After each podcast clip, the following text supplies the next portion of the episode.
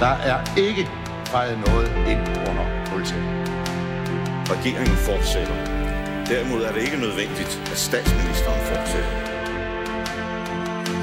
Der er ikke noget at komme efter. Per Helle, pas rigtig godt på dem. De er kun til lås. Fordi sådan er det jo. Jeg kan bare sige, at der kommer en god løsning i morgen.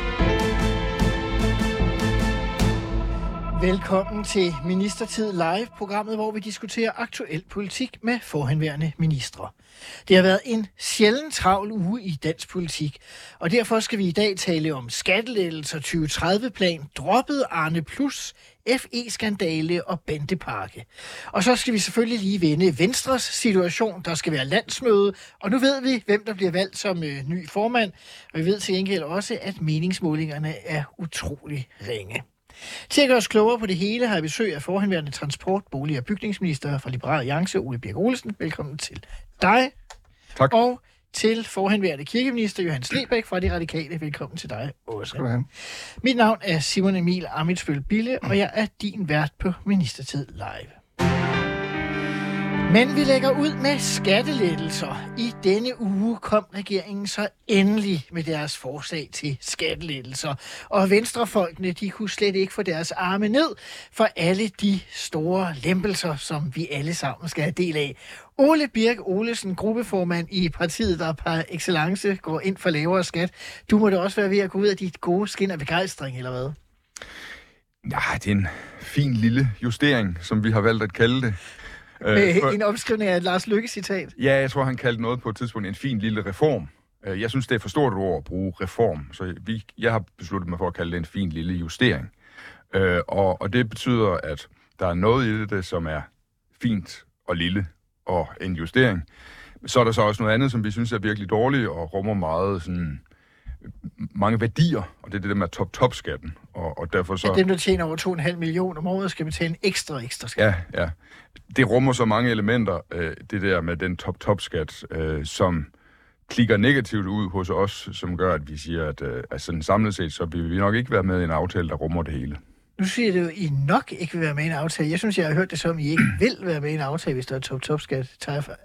Ja, det er sådan, det, det, er, sådan, det er blevet, blevet udlagt. Øh, det, der er, har været budskabet, det er, at, at hvis regeringen kommer med en top-top-skat, som i, i nogen, noget omfang minder om det, som den har lagt ud med, altså hvis det er det, det endelige bud på, hvordan den skal være, så kan vi ikke være med. Men hvis man kunne reducere den så meget, altså, så den er meget, meget ubetydelig, altså det er ikke bare en halvering, men, men en meget, meget ubetydelig top-top-skat, så kunne man forestille sig, at vi ville sige, okay, så betyder det altså heller ikke særlig meget længere, så nu, nu kan vi godt være med på det andet gode der. Altså sagt på en anden måde, hvis det er en lille bitte top-top-skat, så kan Liberale Alliance godt overveje at være med, hvis resten af pakken ser god ud. Ja, hvis, hvis det er så lille, at det er nærmest ligegyldigt. Vi synes ikke, det er så lille, at det er ligegyldigt i dag, men hvis det er så lille, at det er nærmest ligegyldigt, så vil det også være lidt barnligt af os at sige uh, nej til, det, til at være med i en aftale om det gode, der trods alt foreslås af regeringen, fordi der er noget andet, som er så lille, at det er ligegyldigt, at, vi ikke burde, at det ikke burde være afskræmmende for os. Men hvad så med alle de principielle ting, du lige nævnte, der var ved en top-top-skat? De forsvinder så alt efter, hvor stor den er. Jo, jo, men, men altså, hvis du, altså... Hvis du reducerer, hvis nogen begår en eller anden, noget, som er en forbrydelse, og du reducerer straffen til, at man skal kildes under fodsålen i øh, tre sekunder, øh, så, så kan det jo være, at man godt kunne være med i en aftale, der, der rummede det, øh, hvis der var meget andet godt. Altså, det, det kan blive så lille, at det er latterligt, men alligevel har stor betydning for dem, der, der, går, der synes, det er vigtigt, at andre må sige, jamen, vi er ikke så barnlige, som de er, og når det er så lille, så må det gode i aftalen veje tungere. Men hvis vi skal helt ned til, at de rigeste danskere bare skal kildes under tæerne af skatteministeren, så er det måske også Ja, ja, det samme som at sige, at man alligevel ikke kan. Ja, ja, men og det, og det, altså, det er bare... Jeg prøver Det er- bare, det er at bare for- det er bare at for- forstå det- jeres synspunkt. Jamen, det er bare det, som jeg siger, at, det- at, at vi er imod det der. Men hvis det bliver reduceret ekstremt meget, så hvis det bare er en lille kilde under fodsålen for, for dem, det omfatter, så, så kan man jo ikke udelukke, at vi vil være med. Men det tror jeg er fuldstændig urealistisk, at det nogensinde skulle komme derhen. Så derfor er øh, det reelle svar, at vi kommer ikke til at være med i den aftale. Okay. Johannes Lebæk, øh, hvad med, hvad med sådan en god gammel radikal som dig? Er du glad for skattelettelserne? Jeg ved ikke, om jeg er glad for den. Jeg synes, det er som politisk iagttager. Jeg synes, det er meget interessant, det her. Det er jo et kompromis. Det er også lidt sjovt at høre Ole øh, sådan vride sig lidt, fordi øh, Liberale Alliance har jo, ikke, har jo ikke let ved at sige nej til skattelettelser.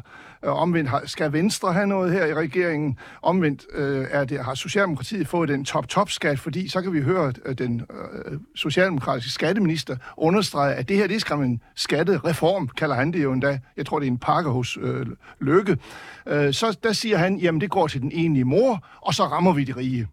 Og så er den socialdemokratiske på plads. Man får lidt arbejdsudbud. Det er godt nok kun 5.000. Det er der usikre 5.000, man får osv. Det er jo i den grad et kompromis, som er en del af hele den regeringskonstellation her. Og jeg kan godt forstå, at Liberale Alliance spræller lidt, fordi Venstre vil jo køre på dem under en valgkamp, hvis de siger nej til skattelettelser.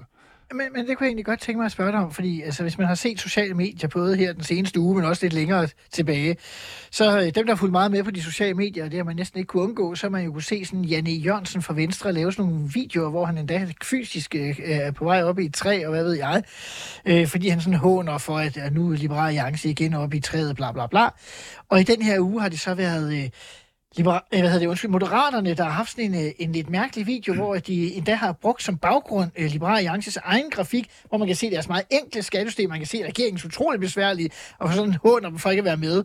Problemet er, jeg tror, at de har glemt i Moderaterne, det er, at de fleste, de ser jo den slags uden lyd. Så der kan man så kun se uh, det meget enkle skattesystem for Liberale Alliance, og det meget besværlige for regeringen. Altså, der er faktisk den, der er en fejl i den video, de har lagt op, så der er ikke nogen lyd på. Okay, kan så der, kan ikke man få- kan ikke engang sætte du kan ikke få lyden på. Ej, hvor fantastisk, og det gør det jo bare endnu bedre. Jamen- Øh, Men det, jeg vil spørge dig om, Johan, som sådan en, der står lidt mere udenfor i forhold til det, det er, tror du, tror du det er en, øh, en fare for Liberal Alliance, at de kommer til at blive talt sådan op i et hjørne, eller er vælgerne i virkeligheden ligeglade Jeg og tror- tænker, at øh, når jeg så ved vi faktisk, at det er dem, der går egentlig ind for, at vi ikke skal have højere topskattelettelser. Det går jo godt for Liberale Alliance lige nu, så jeg tror, de, de betragter det som en sten på vejen. Altså, altså hvis, hvis de bliver nødt til at sige nej til den af principielle grunde, og det kan være meget vanskeligt at forklare de principielle grunde, det er helt klart, at, at for Venstre er det jo et, et, et, et, et angreb på, øh, for at få de liberale vælgere tilbage. Det er helt oplagt, at det her det skal være Venstres øh, diamant i den her regering, at nu har vi gennemført skattelettelser. Socialdemokraterne har langt større problemer med det, og det er også derfor, at det skulle kombineres med et velfærdsudspil dagen efter, så øh, det ikke kun bliver skattelettelser.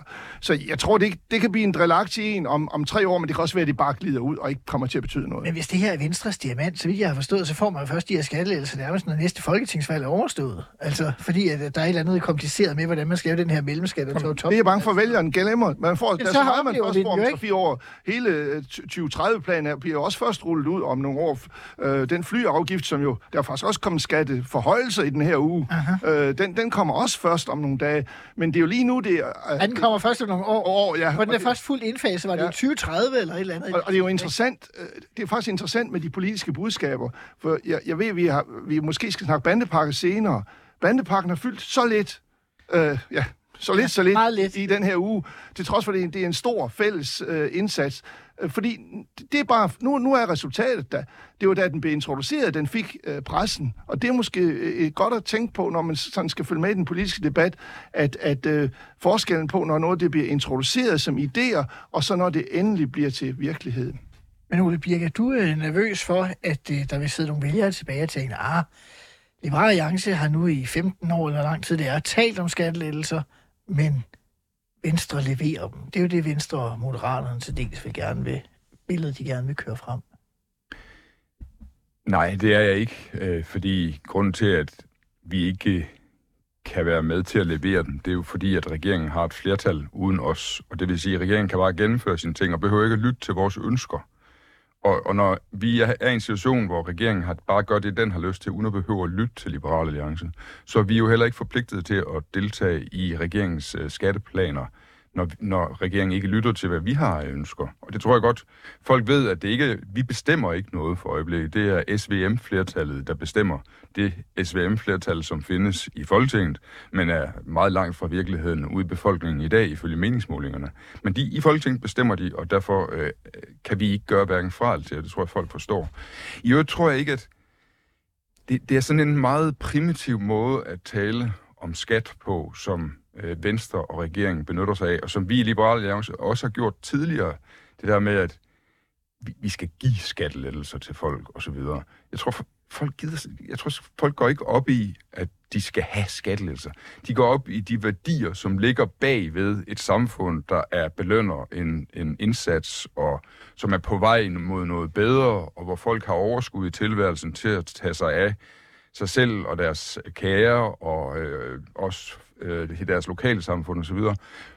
Jeg tror, at der tales for meget her om værktøjet, som er skattelettelser, og for lidt om de værdier, som ligger bag. Og jeg tror, at partier, der kan finde ud af at tale i værdier, øh, har nemmere ved at tale til folk, end partier, som taler i redskaber. Og skattelettelsen er et redskab, ikke en værdi. Man kan også sige på den måde, at det, det gør måske skattelettelsen mere sympatisk hos mange mennesker, end øh, den rene tale om, at nogen skal have nogle flere penge. Jamen, det, det, er, det, det er nemt at, at forstå værdien af en hammer, øh, når man ser huset. Men, men, men hammeren i sig selv er hverken et smukt øh, eller et øh, rart instrument at røre ved. Eller, altså, det, det er, hammeren i sig selv... ikke Hammer, følge, hammeren, øh, ham, det, det er svært at sælge hammeren uden øh, visionen om huset. Øh, og jeg, jeg synes, at, at, at Venstre øh, er meget fokuseret på hammeren, altså skattelettelserne, i stedet for at tale om huset, som det skal bruges til. Her- Her svarer det måske mere til at tale om, at øh, jeg sælger det til øh, projektlejligheden ved, at den hurtigt kan stige en million, du kan få ned i din lomme, og ikke selve lejligheden. Det var måske et bedre billede. Jeg tror, der, jeg tror, der er en, en, rigtig mange mennesker, for hvem deres stemmeafgivning er meget afhængig af, af deres private økonomi, og hvem der tilbyder hvad til deres private økonomi. I virkeligheden. Men når de skal overbevises om at stemme på et parti, så skal de have noget mere end deres private økonomi. For de gider ikke at være sådan nogle egoistiske mennesker, som stemmer efter deres egen pengepunkt. Når de sidder i kantinen øh, sammen med kollegerne eller i familiesammenkomster osv., så vil de ikke fortælle historien om, jeg stemmer på det parti, fordi det parti giver mig flere penge. De vil, have, de vil kunne formidle historien om, jeg stemmer på det parti, fordi det parti står for nogle værdier, som jeg går ind for. Og det fører så tilfældigvis også til, at jeg får nogle flere penge, men det behøver vi ikke at tale om. Så jeg kan ikke rigtig finde ud af, om det er mest af strategi, eller det er fordi, det er rigtigt, altså vigtigt at gøre det på den måde. Men det er jo... Jeg tror, det, jeg tror, det er vigtigt, når man skal overbevise folk om, at der er en vej, der er at gå politisk, som er bedre end andre veje at gå, at man argumenterer og taler for værdier, som de kan melde sig ind i, frem for at man øh, taler om, øh, øh hvad der er i det for dem. Han Levik, du sidder og smiler også. Jamen, jeg, jeg sidder jeg, øh, jeg, hele den her uge har været sådan, lige bortset fra FE-sagen, som er øh, i særklasse, så har det været sådan en mærkelig taktisk uge. Altså, øh, regeringen spiller ud med en skattelettelse, det giver noget til nogen velfærdsudspil næste dag, og så skal de også lige have lidt grønt med, og så forplummer de, gud hjælp mig også, det grønne til allersidst med en flyafgift, der bliver blandet sammen med velfærd og ældrechecks. Uh-huh. Altså, øh, hvis det ikke lugter det hele af en stor strategiuge fra regeringens side på, at nu skal vi have et gennembrud. Nu skal der ske noget på alle de områder, hvor vi håber, vi kan slå Liberal Alliance, hvor vi håber, vi kan slå SF, Øh, og, og, og sådan, sådan har jeg set ugen lidt, altså meget taktisk, og derfor er det også interessant, at, at Ole taler om strategi og, og, de, og de mere værdipolitiske øh, synspunkter, for jeg er enig, ret enig med ham i, at der er ingen, der vil sige i kantinen eller på lærerværelset for den sags skyld, slet ikke på lærerværelset, at øh, jeg stemmer på det parti for at få skattelettelser. Det er helt oplagt. Men nu siger du taktisk, man kunne også sige, at det var måske taktisk af andre grunde, altså at øh, man har jo nogenlunde vidst, øh, at nu kom den der FE-sag på et eller andet tidspunkt med al sandsynlighed, øh, så det var rart at have nogle udspil liggende, sådan, så man kunne blokere for ugen. det er jo meget interessant. Vi har før haft, jeg har, den tanke har også strejfet mig, at nu skal der virkelig skovles på, så vi kommer til at snakke om skat og fly, og, og jeg ved ikke hvad, og ikke FE, men det er jo så ikke helt lykkedes. Det er ikke helt lykkedes. Vi springer lige videre til, øh, til noget, der alligevel hænger sammen med det. Regeringen kom øh, endelig med sin øh, 2030-plan øh, i den her uge også. Det var så dagen efter, at skattelettelsen, som jo vel egentlig er en del øh, af øh, hele det her... Øh, øh, udspil og så videre, altså 2030-planen, hvor man jo fortæller om, hvor meget vil man bruge på skattelettelser, hvor meget man bruger på velfærd og så videre, også øh, frem mod øh, 2030. Øh, og man kan sige, der bliver jo lagt øh, rigtig meget til øh, på velfærden, på forsvaret, på klima. Altså, i virkeligheden, selvom man taler meget om skat og, og kan gøre det op på forskellige måder, så bruger man vel bare løs, Johannes Liebæk.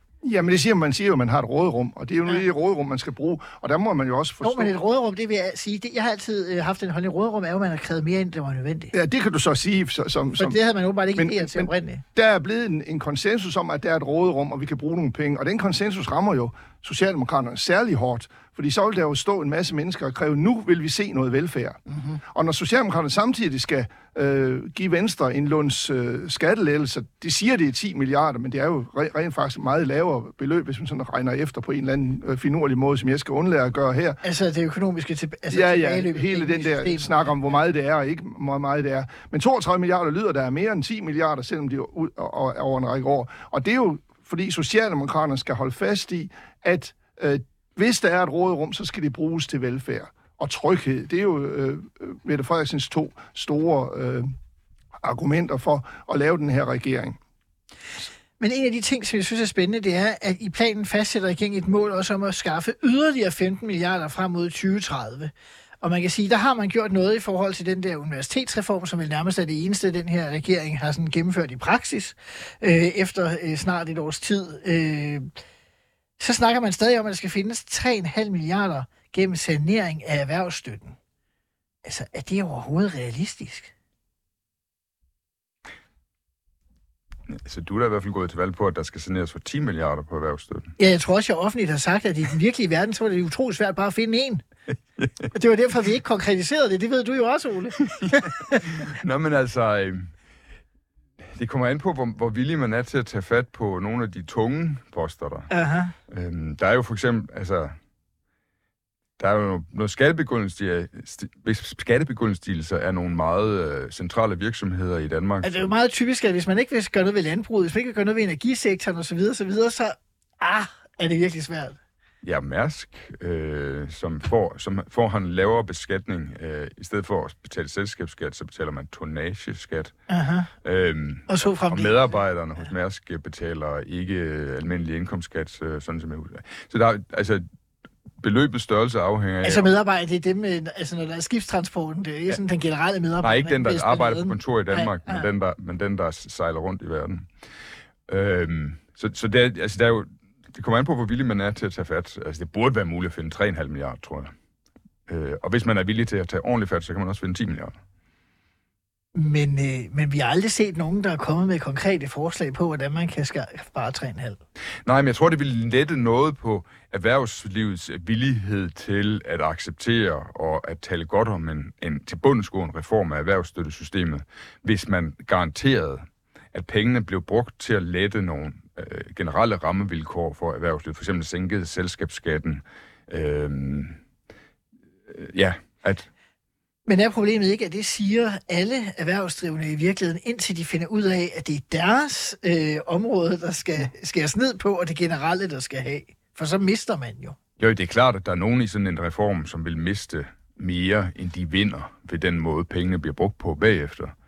Øh, Og der er det så op til nogle modne, ansvarlige erhvervsorganisationer at tale for det store, gode hele, i stedet for at tale enkeltmedlemmernes øh, kæpheste op. Øh, og det, det, det er en, en manddomsprøve også for organisationer som DI, og i særlig grad for DI, men også for Dansk Erhverv og andre arbejdsgiverorganisationer. En anden ting i den her 2030-plan, det er jo, at nu øh, vil man ikke alligevel slå senior- og Arne-pensionerne sammen. Det er jo en del af regeringskompromiset mellem S, V og M, at øh, man skulle lave den såkaldte Arne Plus-ordning. Øh, Men det har man droppet efter blandt andet øh, stort pres for fagbevægelsen, Johannes Lebæk. Er det et øh, tegn på, at sådan en øh, midterregering alligevel ikke har den handlekraft, eller er det bare en fornuftig og moden beslutning, efter man har tænkt sig om? Det er, en, det er en fornuftig beslutning efter al den modstand, man har haft. Altså, man har Så brændt- begge dele. Man har brændt fingrene meget. Altså, øh, det er, jeg ser det som et rigtig godt eksempel på, at regeringen øh, har eftertænksomhed over for nogle ting, de har skrevet ind i deres regeringsgrundlag, og nu kan godt se, at det her, det går ikke. Det, det kan Socialdemokraterne ikke bære. Øh, der har været for meget modstand mod det. Lad os lægge den øh, død, den idé, så kører vi videre med de to systemer, så laver vi ikke om på, de, på Arne, vi laver ikke om på Senior, og så har vi dem. Men altså begge øh, de her i studiets partier øh, har jo i sin tid øh, glædet sig over, at man fik reduceret øh, efterlønsordninger. Så har man indført først den ene ordning, og så den anden ordning, og nu vil man så alligevel ikke gøre noget ved de øh, problemer, der er i, at de faktisk måske bliver mere populære, end man havde regnet med.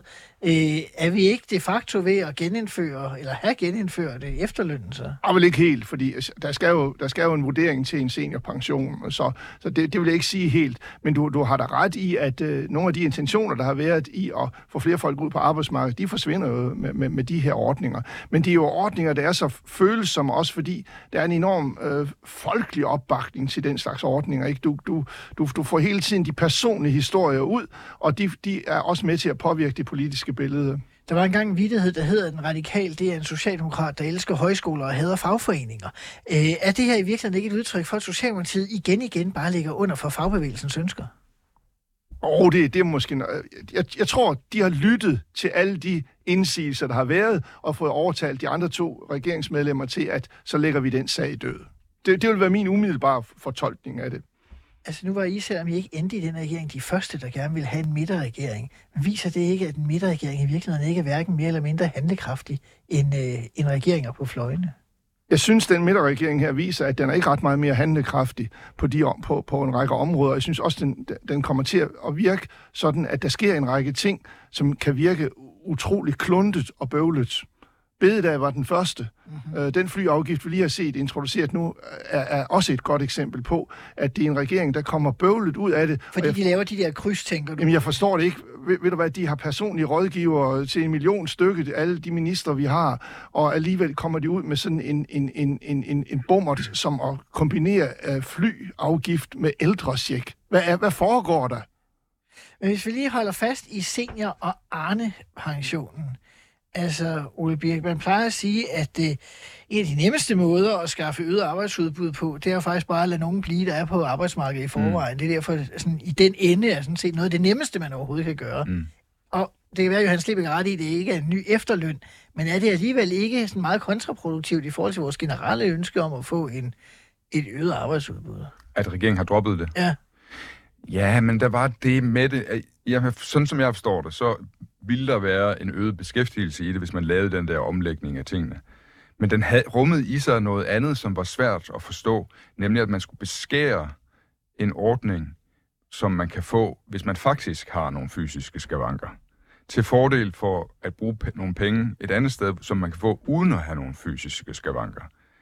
Og det, og det er altså svært at kapere, også for en liberal som mig, som går op i, at vi skal have høj beskæftigelse i Danmark, og folk skal arbejde, hvis de kan arbejde osv., at, at, at man vil reducere den ordning, som, som kræver, at, man, at der er noget galt med en, og så bruge pengene på en ordning, som ikke kræver, at der er noget galt med en. Øh, og, de, og derfor var vi også meget skeptiske over for det der, til trods for, at regeringens tal viste, at der ville komme flere i arbejde ved det. Fordi at ligesom principperne bag det ikke talt for, at det var den vej, man skulle gå. Okay, så griber jeg lige lidt i egen barm, og du får mulighed for at tæve mig her øh, i, for åben mikrofon. Er det her så i virkeligheden ikke et eksempel på, øh, hvad der sker i politik, når politik er aller værst? Fordi øh, under VLAK-regeringen med støtteparti Dansk Folkeparti, der vedtager man den her seniorpension jo dybest set, fordi man vil undgå at Socialdemokratiet laver Arne-pensionen. Og så ender det med, at man både får seniorpensionen for de blå, der, hvis eneste formål dybest set var at undgå Arne-pensionen, og Arne-pensionen oveni, at det hele er sådan et taktisk spil, fordi Socialdemokraterne har egentlig også bare fundet Arne-pensionen, fordi de gerne vil kapre nogle vælgere, og så bruger vi, jeg ved ikke hvor mange milliarder, bare på at skaffe vælgere til henholdsvis blå og rød blok. Jo, men jeg synes også, det er et udtryk for fantasifattigdom hos øh, de os blå dengang vi skulle komme op med et alternativ til Arne Pension. Hvad skulle man da have gjort? ja, øh, Liberale Alliance har i dag et forslag, øh, som vi kalder fri pension, som handler om, at folk har mulighed for at sætte 675 kroner ind på kontoen om måneden, og de beskattes ikke de 675 kroner.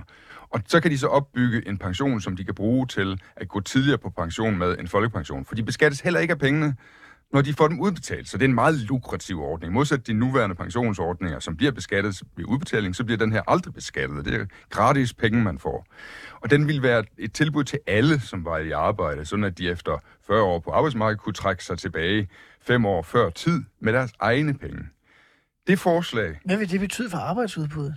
Jamen, det vil, det vil betyde, at de fleste ikke vil benytte sig af at trække sig tidligere tilbage, fordi hvis de venter med at gå på pension til ordinær tid, så står pengene bare og venter på dem, og de kan få dem udbetalt som en stor sum, eller som en årlig sum, hvad de vælger, øh, når de når ordinær pensionsalder.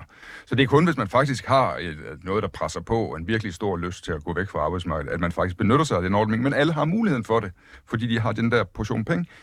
Det var faktisk en idé, som, som jeg udviklede øh, på et, øh, et regeringsseminar med VLAK-regeringen, da vi taler om, øh, at øh, Socialdemokratiet gik til valg på øh, Arne-pension. Og så siger jeg på det der regeringsseminar, vi kunne jo også lave noget, der ligner det her. Og det er, ja, det er interessant nok videre til næste emne. Jeg er helt sikker på, at det her er et bedre tilbud til, til vælgerne, at muligheden for, at alle, ikke kun den, der lever op til Arne-pension, de kan få nogle penge på kontoen. Det er også billigere for samfundet i øvrigt. En Arne-pension og en seniorpension osv., men det er ikke blevet til noget endnu fordi at der er den der vanetænkning, og det er ikke, øh, folk er ikke dygtige nok til at opfinde idéer. Nu, i det her tilfælde er så mig, der, jeg synes selv, jeg har været dygtig til at opfinde en idé. På andre tidspunkter er der jo andre, der ikke har været dygtige nok. Eller jeg selv har ikke været dygtig nok. Uh-huh. Men altså, det vil jo tage år og dag, hvis man nogensinde skal ændre det her igen. Altså, I husker jo begge to, øh, hvor lang tid det var at tage øh, øh, øh livtag med efterlønnen, altså Johannes Lebæk. Jeg kan da huske, dengang øh, var jeg medlem af det radikale venstre. Selv det radikale venstre, det var jo svært at overtale partiet i sin tid til at overhovedet være imod efterlønnen, selvom de fleste i dag ikke vil kunne huske det. Altså, det her, det vil jo bare blive indlejret som noget, vi har ret til, det skal man ikke gøre det. Jamen, det tror jeg også. Det tror du helt ret i. Altså, det vil... Også fordi seniorpensionen har jo den der, øh, det der element, som Ole også indrømmer, at den har et element af, at folk skal have, ikke, de har ikke ret til den, men de skal, de skal tilkendes den. Og det er, jo, det er jo nok den styrke, og det er jo måske også derfor, det var fra blå partier medstøtter det radikale, der, der lavede den i sin tid.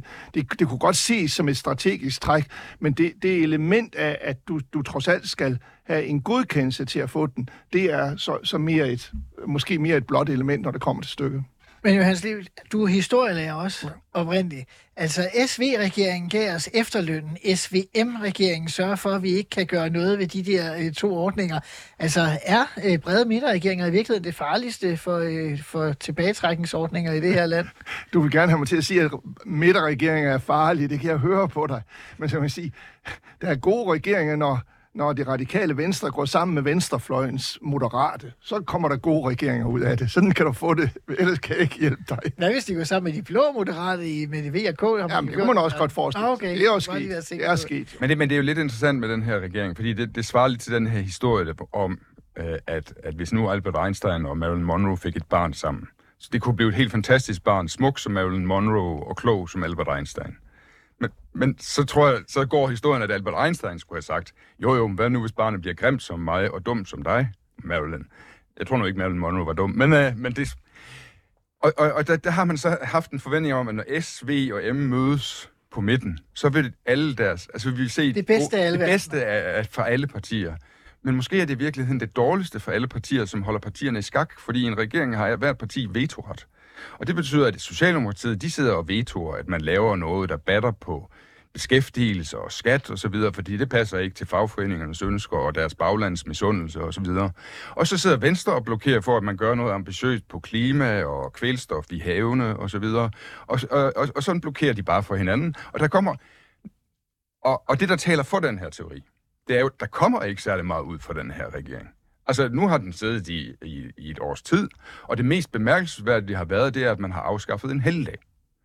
Altså, og jeg har ikke nogen forventning om, der kommer særlig meget bemærkelsesværdigt i de, i de kommende år heller. Den her øh, fine lille justering af skatten, som man nu har lagt frem, øh, udgør jo kun øh, i beløbsmæssigt halvdelen af, så vidt jeg husker, hvad, en, hvad Torning-regeringen lavede af skattereform. Så det, det er jo ikke, altså, det, det, er jo, det er jo rent pjat, det der bliver lavet. Ja. Der, der er masser af snak, men, men meget lidt handling for den her regering. Og hvis man tager effekter af alle skatter og så videre, så er i virkeligheden kun en fjerdedel af, hvad der blev lavet i valgperioden 15 til 19.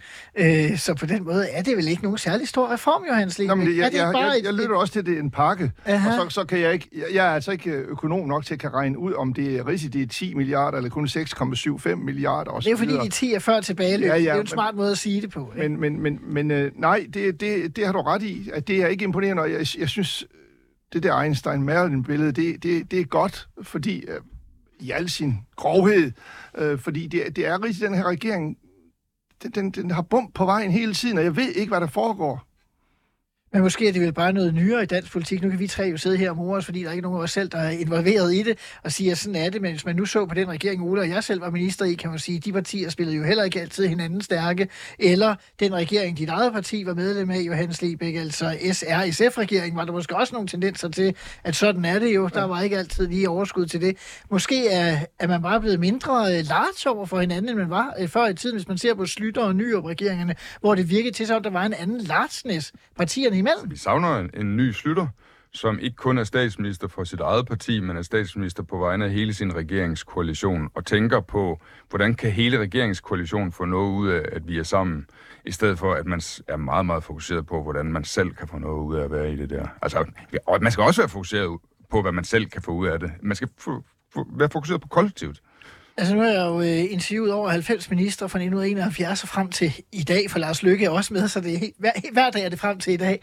Øh, og det er jo egentlig både Slytter, jeg synes egentlig også, man skulle give en Nyrup det. Der er faktisk ikke mange, der taler om, at Nyrup var en, var en dårlig statsminister i forhold til sine øh, koalitionspartnere. Men det er som om, i det her årtusind, der har partiegoismen måske været større. Ja, altså, jeg synes, at, at det, der var tilfældet med Lykke som statsminister, det var, at han stod for svagt i eget parti til, at han kunne tillade sig at tænke på andre partier. Han, kunne kun, han stod så svagt i Venstre, han blev nødt til kun at tænke på Venstre hele tiden, og på alle mulige særinteresser, der var i hans folketingsgruppe og så videre. Hvad er så Mette Frederiksens problem? Hun står jo ikke svagt i sit eget parti. Jamen, Mette Frederiksens regering fra 11 til 15 var jo... Nej, fra, fra Men 19 fra- til 22. Ja, fra 19 til 22. Mette Frederiksens regering fra 19 til 22 var jo en regering på vegne af alle de røde partier, som dannede hendes flertal. Den var ikke en regering på vegne af, af de sådan mere reformorienterede dele af hendes eget parti, Socialdemokratiet. Den del af hendes eget parti havde hun ligesom lukket ned for i den periode.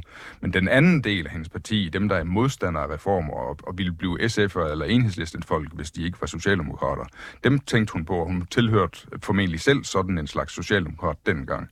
Så, så jeg synes egentlig, den var et forsøg på at få det bedst mulige ud af den røde koalition, hun havde. Indtil Mink-historien kom. Johannes Lebæk. Jeg, jeg har bare det... øh, Jeg ser, Var det det bedste? Var det derfor, det radikale venstre bland, øh, væltede den regering? Det var fordi, det var det bedste med den koalition. Nej, det vil jeg ikke sige. Jeg, jeg får en tanke, øh, hvis hvis man prøver at se på optakten til Torning-regeringen og optakten til den nuværende regering, så var der en meget voldsom valgkamp.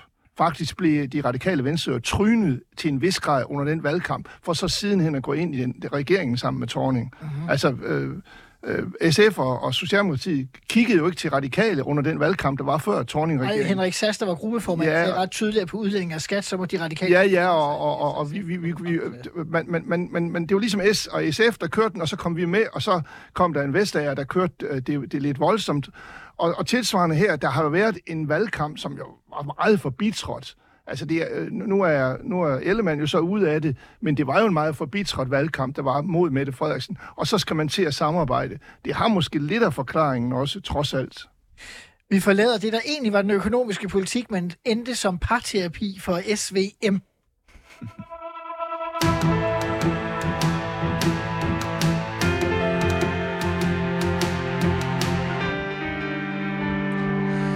For nu skal det jo ikke gå sådan i denne udsendelse, som det er gået i dansk politik i den her uge, at det er lykkedes regeringen at få os til at tale om andet end FE-skandalen i tide og i utide, fordi den her så meget på programmet.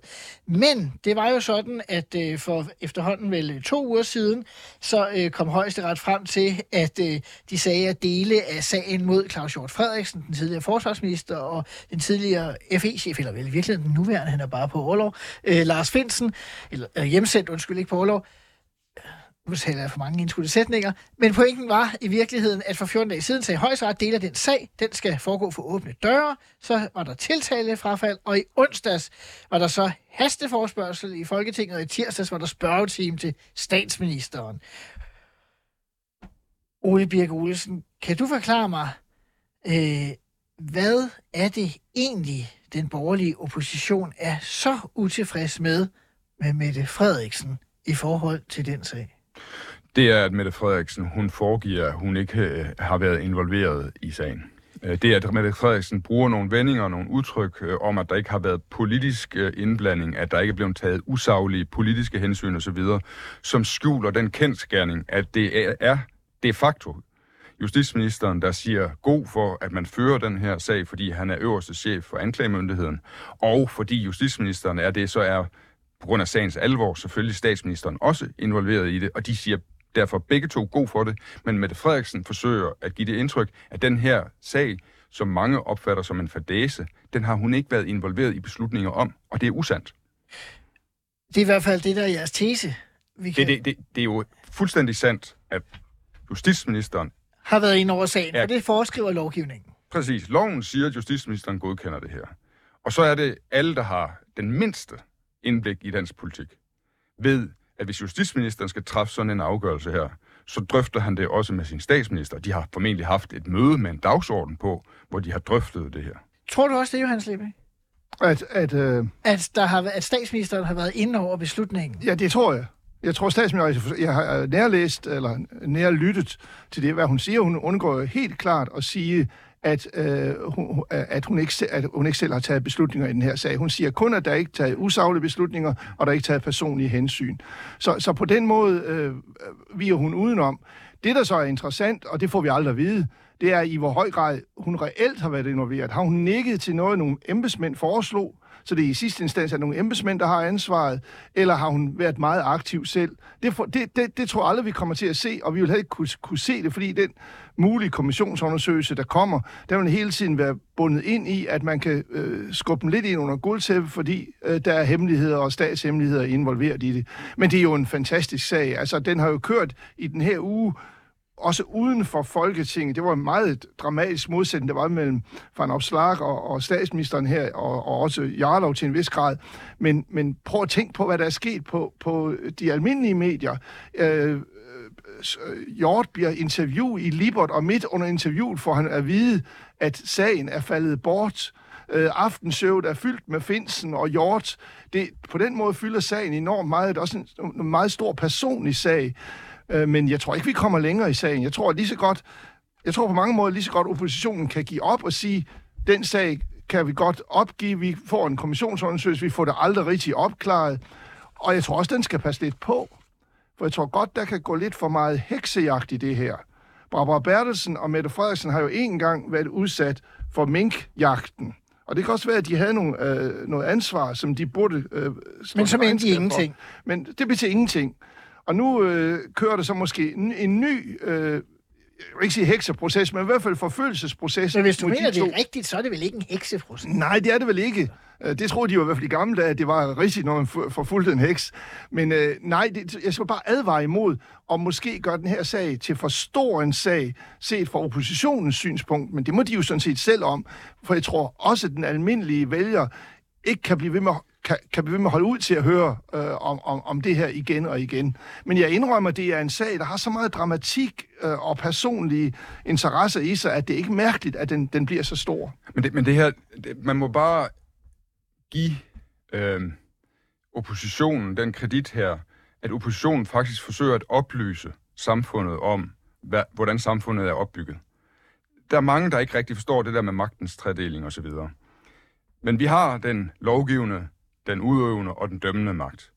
Og den udøvende magt er regeringen. Vi vælger under stor hedtidighed ministre, for at de kan være chefer for hver deres del af den udøvende magt. Under den udøvende magt hører anklagemyndigheden. Anklagemyndigheden har her truffet nogle beslutninger, som vi diskuterer klogskaben af. At, at var det nu klogt det her? Var det godt for, for, for Danmarks omdømme? Var det godt for, for, for efterretningstjenesternes arbejde? Var det godt for demokratiet i Danmark, at en oppositionspolitiker blev slæbt igennem et retssystem for noget? Det er anklagemyndigheden, der beslutter at gøre det her. Og anklagemyndigheden spørger justitsministeren, om det er okay at gå den vej, fordi det skal anklagemyndigheden gøre. Justitsministerens chef er statsministeren.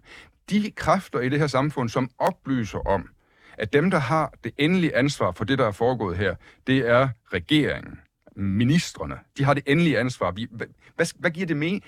Det giver jo ikke mening, alt den her højtidlighed, der er omkring, at vi udpeger minister til at bestemme noget i det her danske samfund. Hvis så på et tidspunkt, når de har bestemt noget, vi synes er dumt, nogen synes er dumt, at så siger de, jamen det var slet ikke os. Det var, det var, det var nogle andre nede i systemet, og hvem, tror, hvem anfægter anklagemyndighedens uafhængighed? Ja, det gør lovgivningen. Lovgivningen siger, at anklagemyndigheden skal spørge justitsministeren. Jeg er sådan set tilbøjelig til at tænke på samme måde, som I er. I sidste uge, der havde jeg forhenværende justitsminister Lars Barfod i studiet. Og han tror ikke et sekund på noget af det, øh, som vi tror. Han har aldrig som justitsminister haft en sag af lignende karakter, vel? Der har jo aldrig været en sag af lignende karakter, kan man sige. Jeg prøvede sådan at spørge ham lidt ind til Niels Holk-sagen, fordi han dog øh, skulle jo være med til at beslutte, om man øh, skulle udlevere en dansk terrormistænkt til Indien, som var en meget stor sag, må man dog også sige, selvom det selvfølgelig ikke kan sammenlignes med det, vi diskuterer her. Han påstår i studiet her og for, foran lytterne, at han på intet tidspunkt diskuterede beslutningen om, man skulle gøre det eller ej med statsministeren. Mm. Det synes jeg virker helt øh, voldsomt, øh, men det påstår han. Det må vi jo tage hans ord for, mm. øh, at han ikke gjorde. Og han sagde, at hans udgangspunkt havde været, at man fulgte altid anklagemyndigheden. Og det kan den daværende justitsminister vel også sige, at man fulgte bare anklagemyndigheden. Jamen, vi kender jo... Hvad, var- der var en eller anden sag øh, fra en af Anke Jørgensens regeringer, øh, hvis nok, med en... Tænker du på sikkerhedsgodkendelsen af Ole Espersen? eller hvad er Ja, vi et eller i? andet halløj. Altså, Hvor, hvor, der, hvor der var nogle lignende forhold, som var meget øh, alvorlige i sådan en demokratisk øh, sammenhæng, øh, hvor, anklage, hvor, hvor statsministeren, den daværende statsminister, faktisk var involveret. Det, nej, det var Ole Espersen, der skulle. Ole Espersen skulle gøre et eller andet, hvor han involverede statsministeren i det, og i en lignende, i en sag, der handlede om, at anklagemyndigheden ville noget, og det er justits... den med ham forfatteren, der ja. var... Øh, ja. ja, jeg kan ikke huske, hvad han hedder i hovedet nu, men som var øh, mistænkt for at spionere ja. Ja. i forhold til Østeuropa, mm, mm. tror jeg. Så, så, så, så der, der har været en højprofileret sag tilbage i de dage der, hvor øh, justitsministeren skal tage stilling til den, ligesom justitsministeren skulle i forhold til FA-sagen. Og hvor justitsministeren dengang vælger at øh, rådføre sig hos sin statsminister, som træffer den endelige beslutning om, hvad der skal gøres i den sag. Onde tunger vil sige, at Ole Espersen var en meget lidt politisk politiker. Han var en professor, der var taget ind øh, til øh, opgaven af Anker Jørgensen. I øvrigt øh, fik han ikke sin sikkerhedsklæring, men Anker Jørgensen udnævnte ham på trods af det. Øh, Men, men, men, og det der så er i den her situation, det er, at vi har en statsminister, som er en meget styrende statsminister. Og som virkelig, som, som ikke alene vil have hånden på alle kogeplader, men også praler med, at hun er den type politiker, der vil have hånden på alle kogeplader. At hun lader sine spændfolk fortælle, at nu kommer der et systemskifte her, der er en statsminister, der vil, der vil bestemme det hele og samle en masse magt i statsministeriet. Skulle denne statsminister i en sag, der handler om, at man skal tiltale en øh, ledende oppositions... tidligere ledende oppositionspolitiker. Ja. Det skal være fair. Ja. Øh, nær rådgiver Jacob Ellemann, tror jeg stadigvæk.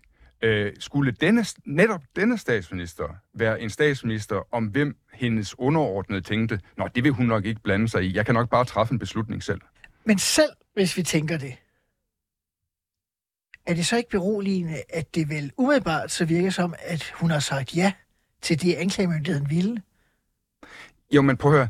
Vi ved det jo godt, når der er sådan nogle øh, procedurer, hvor en øh, underordnet myndighed skal spørge om et eller andet, så, så foregår der alle, så kan der ofte, og gør ofte, foregå alle mulige processer inden, hvor den underordnede myndighed sikrer sig, at hvis de spørger om det her, vil det så blive øh, godkendt. Så du tror, at de har spurgt i statsministeriet, Jeg, jeg gætter på, at inden de overhovedet spørger, øh, forelægger, at de gerne vil føre den her sag, så foregår der en kommunikation mellem øh, anklagemyndigheden og Justitsministeriet, og mellem Justitsministeriet og Statsministeriet, om en sådan forspørgsel vil blive imødekommet. men vi er enige om, at anklagemyndigheden må ikke øh, lave en sag, medmindre de tror, at det er overvejende sandsynligt, at der kan fældes en dom.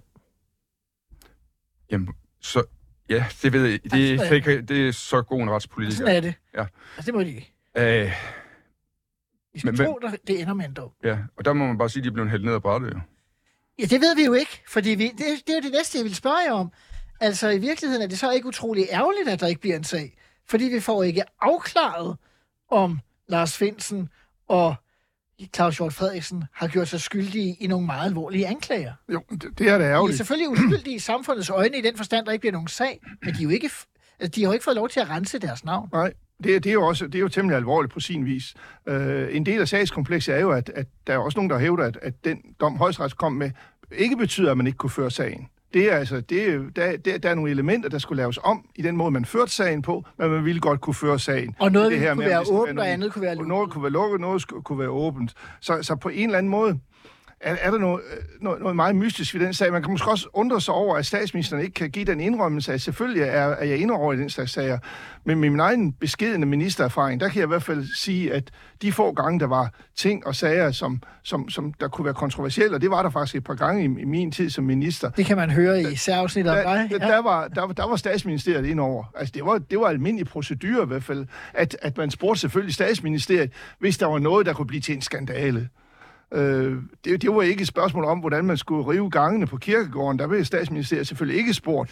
Men øh, når det har sådan noget med muslimske gravepladser og andre ting, så, så var vi der inde over statsministeriet. Og, og det tror jeg altså også, de har været i den her sag, og det ved de fleste også, det er. Og man man kan samtidig undre sig over, hvis man har rent med i posen, at man så ikke kan give sig lidt, åbne lidt op men, øh, og, og indrømme, at, at sådan kø- er, er proceduren kørt. Fordi på sin vis er, er det jo sjovt, fordi øh, Finn Borg Andersen, øh, PET-chef, har jo lige har jo sagt, at det var hans initiativ øh, at tage, øh, det, var, det var på hans initiativ, det hele skete. Og så har ministerne vel lyttet til deres dygtige embedsmænd, kunne man sige. Øh, omvendt har vi en Claus Hjort, der siger, at det er en, en departementchef, der har ringet og sagt, nu skal øh, du øh, spille, øh, nu skal du anklages. Så det er en meget, det er en meget spejet sag, vil jeg sige. Og jeg tror aldrig, vi nogensinde kommer til bunds i den.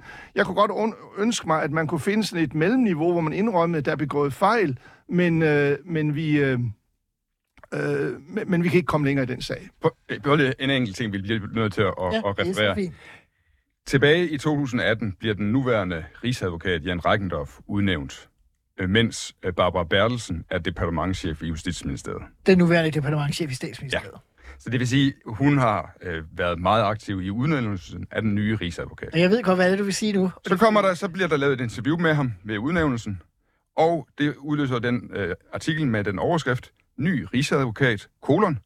Jeg fører sagerne, som regeringen ønsker det. Hvilket er en beskrivelse af, at selvfølgelig er regeringen den udøvende magts øverste øh, chef. Og, og, og anklagemyndigheden er den udøvende magt. Så selvfølgelig bestemmer chefen, hvordan anklagemyndigheden skal agere. Og derfor er det, det, det vagter opsigt, men det er jo bare, fordi han siger det mere klart, end andre tidligere har sagt. Selv jeg fører sagerne, som regeringen ønsker det. Så Og når det- en række og- tidligere justitsminister siger, at det nok ikke forholder sig sådan, så tænker du bare, nå ja. Det forholder sig sådan, at hvis øh, at, at justitsministeren lægger en eller anden form for linje, og hvis øh, rigsadvokaten i sin øh, sagsførelse øh, førelse holder sig inden for den linje, så blander øh, justitsministeren sig formentlig ikke. Men hvis justitsministeren sender nogle signaler til rigsadvokaten om, at vi skal gøre det på en anden måde, så gør han det på en anden måde, fordi det er hans chef. Og, øh, og så er så påstanden nu, at selvom rigsadvokaten, da han tiltræder, siger, at han fører sagerne, som regeringen ønsker det, så denne meget profilerede sag, der han, den har han ført fuldstændig uden at skele til regeringens ønsker. Regeringens ønsker har ikke spillet nogen rolle, selvom han, hvis han ved sin tiltrædelse siger, at han fører sagerne efter regeringens ønsker. Men det du siger, det er jo ikke alene, at han fører sagerne efter deres ønsker. Det er også, at han fører dem kun, hvis de ønsker det det og sådan er det vel også rent formelt, kan man sige. Ja. Men spørgsmålet er, om det reelt sker sådan. Det ved vi jo ikke rigtig om. Man kan finde et eksempel måske fra starten af 80'erne, som du var inde på før.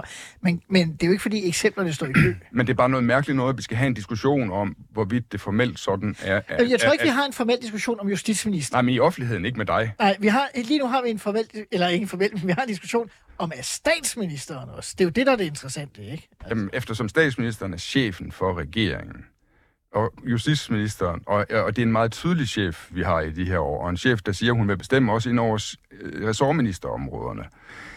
Og, og, og, det her er justitsministeren, der, der er øverste chef for anklagemyndigheden, og hans øverste chef er statsministeren. Men så har, men- så har det bare, det har bare komikken skær at påstå, at den her sag er blevet ført, uden at regeringen har haft indflydelse på den.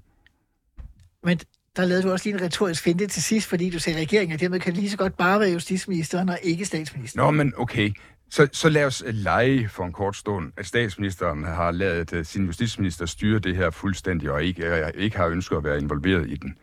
Så er der jo stadig, stadigvæk grundlag for en undersøgelse af, hvad justitsministeren har gjort for at føre til den her sag, som vi er mange, der betragter som en fadase. Nå, man kan jo sagtens også undersøge om statsministerens rolle, fordi altså, som Men- du sagde før, Johannes Lebæk, hvis ikke der er noget at komme efter... Men det, for, det, for, det forhindrer så, at den måde regeringen til- tilrettelægger kommissoriet for FE-kommissionen på, der skal man ikke redegøre for, hvilken rolle regeringens minister har spillet i forhold til den her sag. Man skal kun øh, undersøge, om der er foretaget usaglige hensyn. Det vil sige, at man behøver slet ikke at redegøre for, hvem der har taget usaglige hensyn, hvis der ikke er taget usaglige hensyn. Og det er ikke usagligt at have en holdning om, at den her sag skal føres eller ikke føres. Formentlig ikke. Øh, men, men det er stadigvæk sådan, at vi er nogen, der mener, at sagen har været en fordæse, derfor vil vi gerne vide, om justitsministeren og statsministeren har haft ansvar for at føre den sag. Det har de formelt set. Har de også reelt set? Det er det, vi gerne vil have undersøgt til bunds, og det er det, regeringen ikke vil lade undersøge. Og så er det jo, at det er nærliggende at spørge, hvis nu Liberal Alliance er afgørende for et flertal efter næste valg, vil I så sikre, at der bliver lavet sådan en undersøgelse? Oh, det, jeg kan, det kan jeg ikke lige gennemsue svaret på. Altså, jeg, måske. Øh, jeg, det, jeg har ikke tænkt nærmere over det. Ja. Jeg kan bare sige, det er jo en, endnu en af de grunde, der er til, at vi ikke vil kunne deltage i en koalition, koalition, koalition som ender med at lade Mette Frederiksen være statsminister. For vi har ikke tillid til, at hun er dygtig nok til det her. Jo. Hun er dygtig til at male sin egen kage, men hun er ikke dygtig nok til at lede samfundet. Johan Stebæk, viser det her i virkeligheden ikke, at vi har et indbygget problem i vores parlamentariske system i Danmark, fordi at vi har indrettet det hele på, at vi plejer at have mindretalsregeringer i den måde, Folketinget kan kontrollere regeringen på. Men den dag, vi har en flertalsregering, som vi så har en sjældent gang imellem, sidst vi havde, det var 93-94, så kan vi ikke. For så kan regeringen selv bestemme, hvad det er for en undersøgelse, der bliver lavet. Ja, du, der, du har en god pointe. Øh, det, det, det, det, det, det har jeg ikke lige tænkt over. Øh, jeg har samtidig tænkt over alle de der kommissioner og, og kontrol. Jeg, jeg kan godt se, også fra mit, mit partis synspunkt, at det er vigtigt, at vi kommer øh, ned til sandheden. Men hvis nu alligevel aldrig kommer helt ind til sandheden, så ved jeg ikke, om vi måske ikke spiller meget krudt, øh, og, og, øh, og der går meget tabt for, for hele tilliden til vores systemer, men, at, men, at vi kører så hårdt på. Men selv hvis vi glemmer den konkrete sag, er der egentlig ikke også grund til at få mindre tillid til vores system, fordi det faktisk har indbygget, at det ikke kan kontrollere regeringsmagten, når der er en flertalsregering? Du, du har en pointe. Det, det, vil jeg, det er det eneste, jeg vil, jeg jeg vil I USA vil man tage om checks ja. and balances, ja. ikke? Altså, hvor er de nu?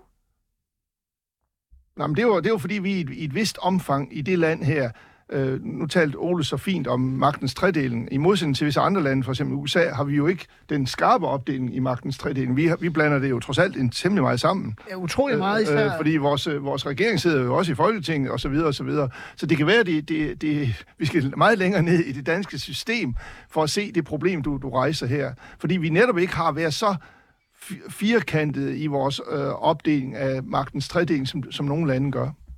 Ja, måske har vi bare været naive, fordi vi tænker, at vi er bedre mennesker end alle andre, og derfor har vi et system, hvor det er bygget på den tillid, vi er så kendte for i det her land.